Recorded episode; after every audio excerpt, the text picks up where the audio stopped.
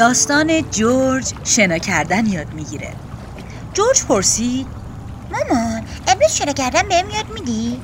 من که حالا دیگه بزرگ شدم. مادرش لبخند زد. پسرم تو هنوز یه لاک پشت کوچولویی. هنوز خیلی چیزا هست که باید یاد بگیری. اما فکر می‌کنم اشکالی نداشته باشه که بری توی آبگیر و یه شنای کوچولو بکنی.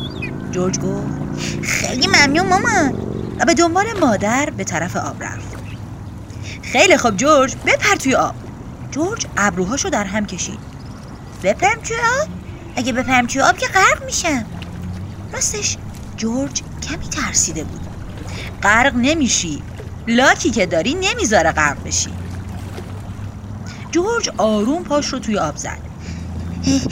سرد مامان یه دفعه بپر توی آب. جورج خودشو انداخت توی آب.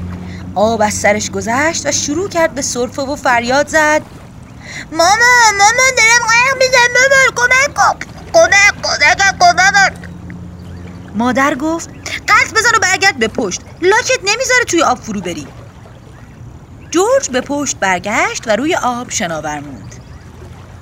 وای چقدر بامزه به صورت شناور در آب از میان گلها و نیها و ماهیها تمام آبگیر رو گشت. خیلی خوب جورج. حالا برگرد به شکم و با استفاده از پاهات شنا کن. جورج به آرومی چرخید. آب به تمام صورتش پاشید. اما اون اصلا نترسید. چون می‌دونست که لاکش اونو توی آب شناور نگه میداره. پس شروع کرد به شنا کردن با استفاده از پاهاش. مامان مامان من بلد شدم. من دارم شنا می‌کنم. حسابی داشت لذت می‌برد. من می‌تونم شنا کنم. من یاد گرفتم شنا کنم. از اون روز به بعد جورج و مادرش مامان لاک پشته هر روز برای شنا کردن به آبگیر می‌رفتن. نویسنده مارکو فالیس. ترجمه علی حسین قاسمی.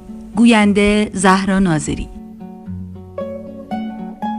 آوای کتابک کاری از مؤسسه پژوهشی تاریخ ادبیات کودکان. آوای کتابک بانگ ترویج است و ترانه. بانگ قصه است و افسانه. برای دسترسی به محتواهای صوتی آوای کتابک می توانید به کانال تلگرام آوای کتابک و سرویس های پادکستی همچون Apple Podcast، Castbox، ناملیک، Podbean و Google Podcast مراجعه کنید.